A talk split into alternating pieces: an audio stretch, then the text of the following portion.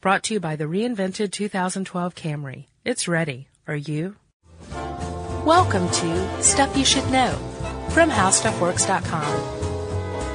Hey, and welcome to the podcast. I'm Josh. Chuck's here. I am, as always, How's it going? your uh, the Andy Richter to your Conan O'Brien, as I like to say. It's, I, guess- I look a little more like Andy Richter. Right? So, there is no thanks. Conan among us. No, no, Sadly. no tall, seven foot tall, lanky, Red-headed Irishman. Irishman. yeah. Pale. Man, that man is pale. He is. Um, yes, but okay, so this is stuff you should know if you couldn't tell by now.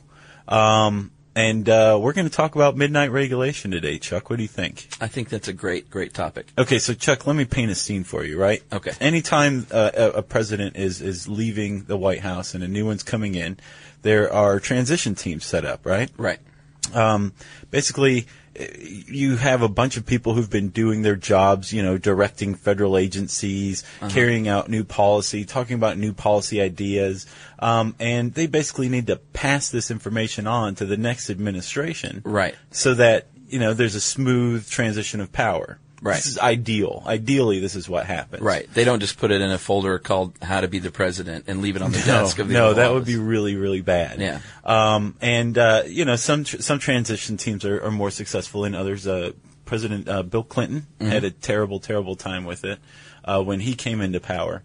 Um, when he was leaving, though, he he gained a little more confidence. Uh-huh. Uh, when he left, George W. Bush, the second Bush, took over. Right. And when his transition team showed up, they found um, surprisingly that most uh, most of the keyboards in the uh, in the White House offices, Yeah. the, the letter W had been removed. I love that. I think that's hysterical. It really is hysterical, you know. just, just the thought of, and not what, politically speaking, but just the thought of a president playing a practical joke on the Yeah. on the next one. yeah, and all of his aides, and yeah, so- And there was a whoopee cushion left in the chair of uh, his office chair. right, yeah, kick me sign. Right. Um, so, so that was awaiting President Bush when he took over. Uh-huh.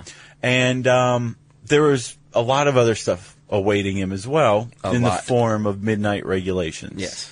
Uh, as- Clinton actually published 26,000 pages of new regulations Yep, that's the number. that were waiting for his uh, successor. Uh-huh. And every last one of them ran contrary to Bush's policies. Right. So, um, well, before we get into that, how about what what are midnight regulations? What's, what's the definition? Uh, well, I'm just going off my brain here. I don't have a definition to read, but it's basically um, legislation that a president, a leaving president, will try and uh, slip through in the waning months of their uh, of their tenure During their midnight period. during their midnight period, which is from the time that the uh, election is held in November until they leave office, basically. in Yeah, until the January. inauguration. And every every presidency has a midnight, right? There's there's the end of a presidency, and those, Uh-huh. it's those last few months. Um, but some are way worse than others. Usually, the worst midnight periods, the the worst transitions, come when one party is losing control of the White House to another party. Right. and Big- they big just time. they do everything they can to sabotage Yeah. one another. Uh-huh. So it's kind of rough. It's it's so unfriendly and uh, I don't It's know. hostile. Yeah, it is. It's a little disheartening. Yeah, But so- not- but not surprising. and, and basically, you know, if you if you if you leave thousands of pages of new regulations, um, basically what you're doing is you're you're either extending your influence as president beyond the time that you leave the White House, Right.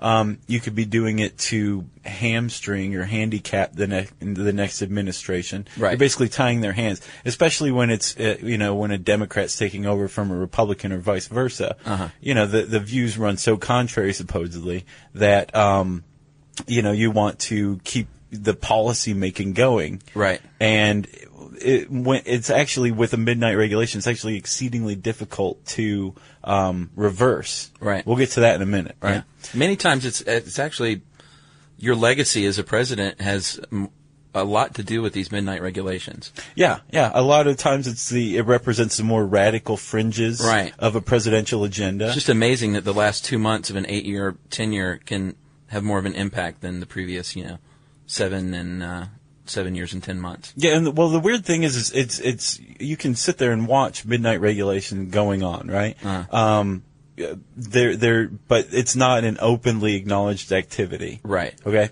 um, so uh, to prove that it exists. Some political scientists have actually um, done studies on the Federal Register. The Federal Register is the complete, comprehensive guide to federal regulation. Right. And um, they publish actually they publish addendums to it every day. So um, some pol- some political scientists uh, went back and looked at when you know the amount of pages published in the Federal Register Right. Per quarter. per quarter. Um, and they found that in the midnight of a presidency, especially during um, the transition of power from one party to another, the pages the page volume increases like seventeen percent. Yep, So it, 17%. it's odd to think that you would have to go prove it, but you know the the president's like, well, I'm just going about my midnight regulation right now. Right. It's it's it's such a cynical and and sinister, democratically speaking, Uh-huh. tool. Um, because the president's no longer accountable. Right. Yet so many people don't even realize it's going on. No, I no, think. and uh, it, it's it's going on right now. You, I know you have uh, a, a couple of things you wanted to mention, right? Yeah, I mean, I've got a list. Uh, there's actually a great website called propublica.org. That's pro-publica.org. And um, you can get a full list there of uh, the midnight regulations that President Bush is trying to get through. And um, not drawing judgment on any of them. It's up to you to decide. But he- that's a good website you can go to uh, to actually read them and get a status on whether or not it's um, open for comment or closed for comment or under review or approved or finalized or in effect. And we'll get to the, the comment part in a little bit too, right? Okay, yeah, yeah, we will. Let's let's let's talk about how it works, right? Right. so basically, uh, the legislative branch identifies a problem um, and says, well, we we could create this agency to address that problem. Say uh, the Environmental Protection Agency, Right. or the Securities and Exchange Commission, or whatever the FDA. It doesn't matter. All of those were created by congressional mandate, Right. right? but it's up to the executive branch, the president's side, to make sure that these these these mandates are being carried out. Right. And how that's carried out is is left pretty much to the discretion of the president. Congress can threaten to withhold funding or something like that. Um, they can also repeal laws. We'll get to that in a second too. But for the most part, the president issues regulations or the executive branch issues rules and regulations on how uh, federal agencies should act, right? Right. So if you have a really pro-business president, they're probably um, not going to give the SEC a lot of power. Right. Um, and if you have somebody who's very much uh, pro-consumer, the SEC will likely, you know, look out for investors more Correct. through these regulations, right? And it's it's a lot more than just investors. I mean, just about every aspect of our lives as Americans is impacted by these regulatory agencies. Yeah, big time. You know, I mean, like the the the EPA. The, you and I have to go get um, emissions tests every year before we get a new tag. Uh-huh. Right. That's EPA. That's a federal, you know, regulation. Um, we can't uh, run around, you know, shooting heroin between our toes. DEA looks Right. out for that kind of thing. Um, and then there's just a lot more, like uh, profanity on television. That's the uh, FCC. Right. So it, it, we're impacted in, in many, many ways. This isn't like just some high up hierarchy thing that's going on politically speaking. It's federal agencies are actually where the government and the public touch. Yes. Okay. That's a good way to say it. Thanks. Thanks a lot. I appreciate that. So, okay. So we're impacted by this and uh, a president's views will direct how much we're impacted. Right. Okay. Um, so these new rules are created. Uh, the the Office of Information Information and regulatory affairs. they review these things, right? Exactly. Especially if it's big money involved. yeah, hundred million dollar impact or more on the economy annually. Right. That's when they get, you know, special attention. Right, right. Um, so the, the OIRA is supposed to look at these things, uh, these new proposals, these proposed rules, and they're also supposed to, well, they're supposed to look if, to see if these things are uh, cost, with a cost benefit analysis. Sure. Um, they're supposed to look if the rules even needed. Right. If there's any way to, um, you know, use market forces to stimulate the change that these rules are meant to address. Right. And any competing theories that may actually be better, competing alternatives to the proposed rule. Mm-hmm. So you can imagine for each proposed new regulation, this is, this is supposed to take a lot of time Oh, yeah. if the OIRA signs off on the thing, um, uh, uh, an announcement gets published, and they actually publish an announcement in the Fed- Federal Register when they're first considering it, then they publish another announcement saying what the outcome was. Right. Once they, once the OIRA signs off on it, it and it's published in the Federal Register, either 30 days for kind of smaller things, 60 days for big regulation, it becomes law. Right. And that 60 day uh, time period is pretty uh, important uh, because what a president will do when they're leaving office, if they hit their deadlines and get these uh, through quick enough, the 60 days is up before the next president comes in, and it makes it a lot harder to uh, undo what they've done. Yeah, it, yeah. Once it's become law, it, you the process to repeal it is pretty much the reverse of the process to have it become law. Right. You have to provide studies. Um, you have to provide alternatives. The the president doesn't just come in and wave his or her uh, magic wand. Right. And say everything my predecessor just said is wrong and Right. it's gone. right? Good try, but no. And that's actually been a proposal to solve midnight regulation is to allow n- incoming presidents to repeal any law passed in the in the midnight period. Right. Um, this is this is not necessarily the case. Um, or this has never been entertained as far as I know. uh, seriously, there are some things you can do as an incoming president, right? Um, to to stop this regulation. Right. What you got? So once it's uh, the the new administration's in, they have to show that uh, why repealing it um, is a good idea. Yeah. and a lot of times they have to, to provide an alternative uh, Right. form of legislation. Right. And then um, Congress actually has a tool as well called the Yeah. um, Congressional Review Act, and this Yeah. came about in 1996. Which is ironic because the president that signed that bill into law was the most prolific midnight regulator of all time, Bill Clinton. Correct. Um, he had like 26,000 pages published in the register. Second to him was Jimmy Carter. Right. Uh, whose presidency the, the term was coined after, um, because he, he just took this old fashioned tool to a brand new level. Right. Um, but yeah, Clinton signed the uh, CRA into law, right? Right, which um, basically repeals new regulations, uh, allows Congress to um, repeal these new regulations with a simple majority in the House and Senate. Yeah. And it still requires the president's signature, though. So so it only works sometimes, and the only time that it works is when the president and Congress are controlled by the same party, Exactly. right? Um, because if you have a president who is coming in and Congress is of an opposite party, Congress isn't going to take up the CRA to repeal anything because they were with the old president, right? Right. And then if you have a, a president who's carrying on the same party from the old president and Congress is new and of the other party, Uh-huh. they may take up, you know, uh, m- moves to repeal anything and the, the president's not going to sign off on it. Right, and which explains partially why it hasn't been used that often. Um, even though in 2001 that was the case, I think it was only used one time Yeah. officially to uh, repeal one of Billy Boy's. Yeah. To repeal a, uh, uh, uh, regulations that would prevent repetitive workplace stress injuries. Interesting. Yeah. I think one of the things that I thought was interesting when I was reading this was uh, one of the reasons because I thought, you know, why is it so easy to get these laws pushed through at the final, you know, final minute? And that's exactly why. It's because this uh, they're overloaded with, um, you know, like you said, twenty six thousand pages, but they're not given any extra staff or anything. Right. And I think I read uh, one stat on one of these uh, environmental laws that the Bush is working with the EPA for Um, they did the average time, and it was nine seconds uh, for the amount of employees that they had and the amount of comments. Mm-hmm. Nine seconds to read one of these comments and respond to it. Yeah. They went to 200,000 public comments on Yeah. one new piece of regulation in four days. Right. So Yeah. that kind of answers your question why it's easy to get these things through. Yeah, because don't forget the OIRA is part of the Office of Management and Budget, which is a White House office. Right. The federal agencies are directed by the president. Um, the the the group in charge of reviewing these proposals are directed by the president. It's basically the executive branch running the show on this new regulation, and you know that it is. It's very easy to get pushed through.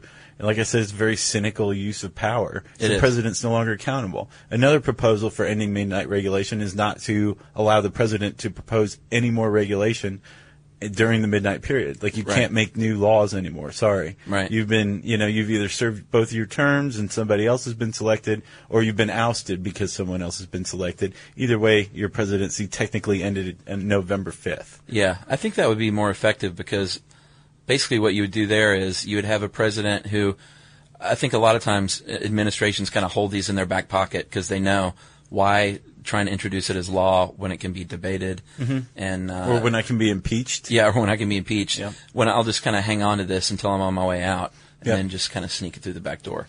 Uh, Bush actually, um, I, I heard it called uh, an 11 o'clock regulation flurry. Oh, really? Yeah, because he his uh, chief of staff Joshua Bolton apparently sent a memo out to all agencies saying if you want new stuff uh, in, prepare it by June first so we can have it passed by November first, Right. which is well before the uh, the deadline. Well, I think they did that because um, President Clinton famously did not get his uh, through within the 60 day period. He waffled until the end, didn't he? He did. Well, he was busy with uh, defending himself a lot of that time. so- Yeah, that is true. Not making excuses, but there was a lot going on in his final years. Let's just say that. Yeah, yeah, that's absolutely true.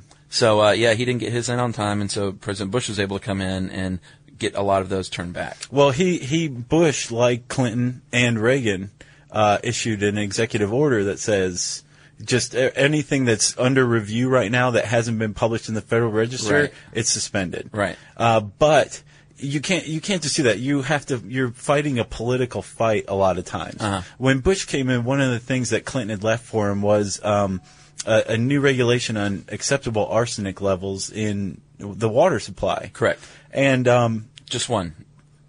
I mean, that that's was just one, of them. Yeah, yeah, yeah. Um, but you know, th- it would have a, an impact on business. And um, as we all know, Bush is so pro-business. You could also make an argument that he's anti-consumer.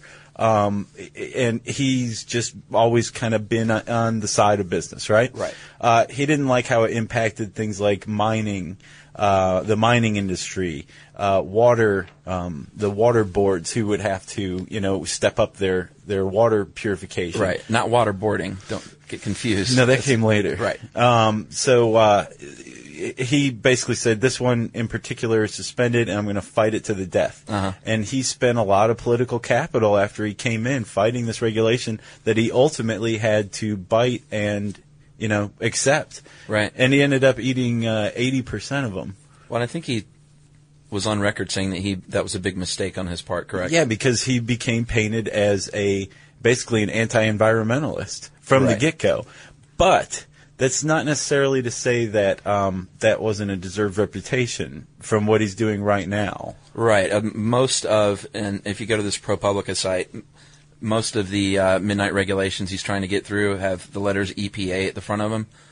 So, um, regardless of what side you're on, they are environmental uh, issues. Yes, we yes. That trying to is stay true. fair and balanced here. Uh, I could read a few of them to you just by title. We won't get into them because it would take too long. But um, power plants be exempted from installing pollution controls.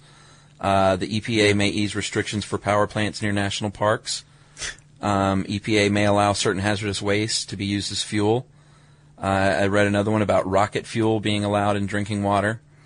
Uh, fisheries. I've been doing a lot of research on uh, fisheries right now because Yeah. I'm writing about uh, fishing quotas. Sure. And um, there's a lot of work being done to basically allow to push the science out of it as far as studying uh, fish uh, Well, there- populations. Yeah, there won't be any independent scientific review, right? right. It's Who's going basically to saying be deciding whether it has an environmental impact? well, the fisheries are going to be deciding that. And I think we all know the fisheries are probably going to say, "Hey, let's keep fishing."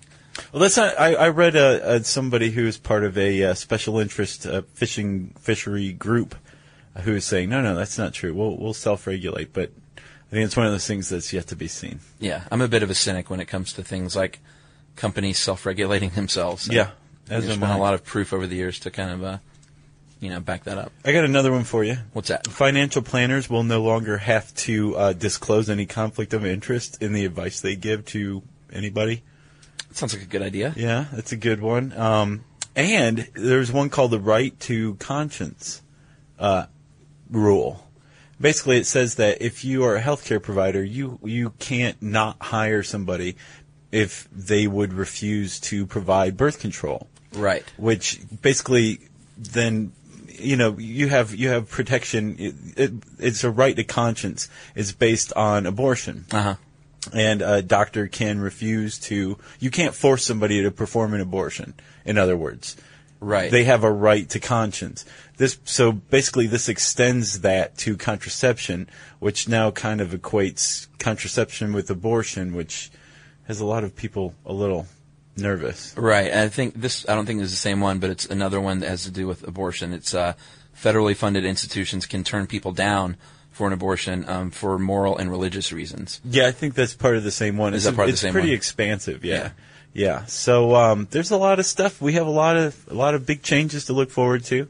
I also heard there's some uh, oil drilling going on now in a polar bear habitat. Right. Um, but uh, yeah, we'll look to see what Obama can do because you know a lot of these things very much fly contrary to things he's publicly said he, he opposes. Right. Or they they fly in the face of his views. Right. But he may have a hard time doing it because Bush did it right. It sounds like. Yeah. I think regardless on what political spectrum, what side of the spectrum you fall on, it's just fascinating to look at the push and the pull of, uh, the transition, you know, between administrations. It's, it's fascinating. It absolutely is, and, and also if you think about it, what Bush did with the uh, right to conscience thing, he basically just set Obama up for a, uh, a fi- a national fight about abortion Right. right out of the gate. Right. So it's going to be really interesting to see how it's handled. Because he didn't have enough to worry about. so Exactly. Yeah. Here's this too. Yeah. So uh, midnight regulations. There you have it. Yeah. It's a and, good one. And uh, Chuck, you know what time it is, right? It is time, Josh, for listener mail. All right. So what do we have? Uh, I've got a few uh, quick ones today. I've got a couple of corrections. Okay. Um, because we get stuff wrong. People, you might not realize that this is largely unscripted, so we'll bring up something we didn't even know we were going to bring up. And sometimes we don't have the exact fact on that. So we count on the listener to uh, point us in the right direction sometimes. What? Yeah, that's exactly what happens. In this case, uh, Daryl uh, Kowalski of Denver sent us a message uh, about the OCD podcast. Yeah. And uh, he says he wants to make a correction on something about when I mentioned Chris Jackson, the uh, basketball player. Uh, changed his name to uh, Mahmoud Abdul Rauf in 1991, and he actually had Tourette syndrome, not OCD. Yeah. There's kind of a big difference. Uh, actually, there's not. really? Yeah, so I will school you like I uh, schooled Daryl in my email reply. Or like Chris Jackson would school both of us in basketball? Yeah, but actually, I'm not bad. Or, uh, I'm pretty sure Chris Jackson could. Yeah. Yeah. Well, if he's done tying his shoes, which is was part of the problem. Uh, Tourette's and OCD actually are often misdiagnosed as uh, one to the other because they have a lot of the same symptoms. I gotcha. So one of his deals was he spent so much time tying his shoes or to hit the perfect shot before he left the court. So that was actually Tourette's at work, but they are very similar in some ways. Hey, brief aside, have you ever seen the documentary Twitch and Shout? No, It's about Tourette's. It is one of the best documentaries I've ever seen in my life. I have to add that to my queue. Yeah. Uh, I have another one um, on guerrilla gardening. Someone wrote in uh, from the Netherlands, our friends in uh, Holland. Ooh. Dave N says that uh, Josh's comment on Bowery being a Dutch farm is wrong. Uh, that was true in the old days, but that word is uh, long gone, basically in the Netherlands. And now the word for farm is uh, pronounced. Uh, he gave me an English pronunciation. Thank goodness. uh, bordery, borderai, or bordery. Yeah. And uh, that's what a farm is now in the Netherlands. I need to brush up on my Dutch. so we were wrong there. I could I could really make my way in like you know 16th century Never- Netherlands, but Right. You do you well know, for yourself. apparently now they'd be like, "What the hell are you talking about?" Right, and uh, I've got a final quick one uh, from uh, our fan Devin Wallace wrote in. Basically, he was one of these guys that writes in and says, "Hey, say my name on the air," and I wrote him back and said, "No, no, Devin, that's not how it works. You need to give me something." So I requested that Devin write a haiku, and uh, if he did that, then we mentioned his name. And he actually did too, didn't he? So here's his haiku: Mountains and rivers, red squirrels hiding in trees, huge rocks in the park. Beautiful. And depending on whether you think squirrel is two syllables or one, I'm debating his Well, d- you said haiku. squirrel. Well, I say one syllable, in which case this is not a haiku. Oh, so It's just a- squirrel roll would make it a haiku. Yeah, a haiku. We'll Or go haiku. with that. We'll go with that. right. So uh, thanks, Devin, for the haiku. That yes, was thank well you. done. Squirrel. Squirrel. Well, uh, if you want to learn more about squirrels, um, midnight regulations, of course, and actually, uh, we have a great um, video on Tourette's on the site. Sure. You can find all that stuff at howstuffworks.com. For more on this and thousands of other topics, visit howstuffworks.com. Brought to you by the reinvented 2012 Camry. It's ready. Are you?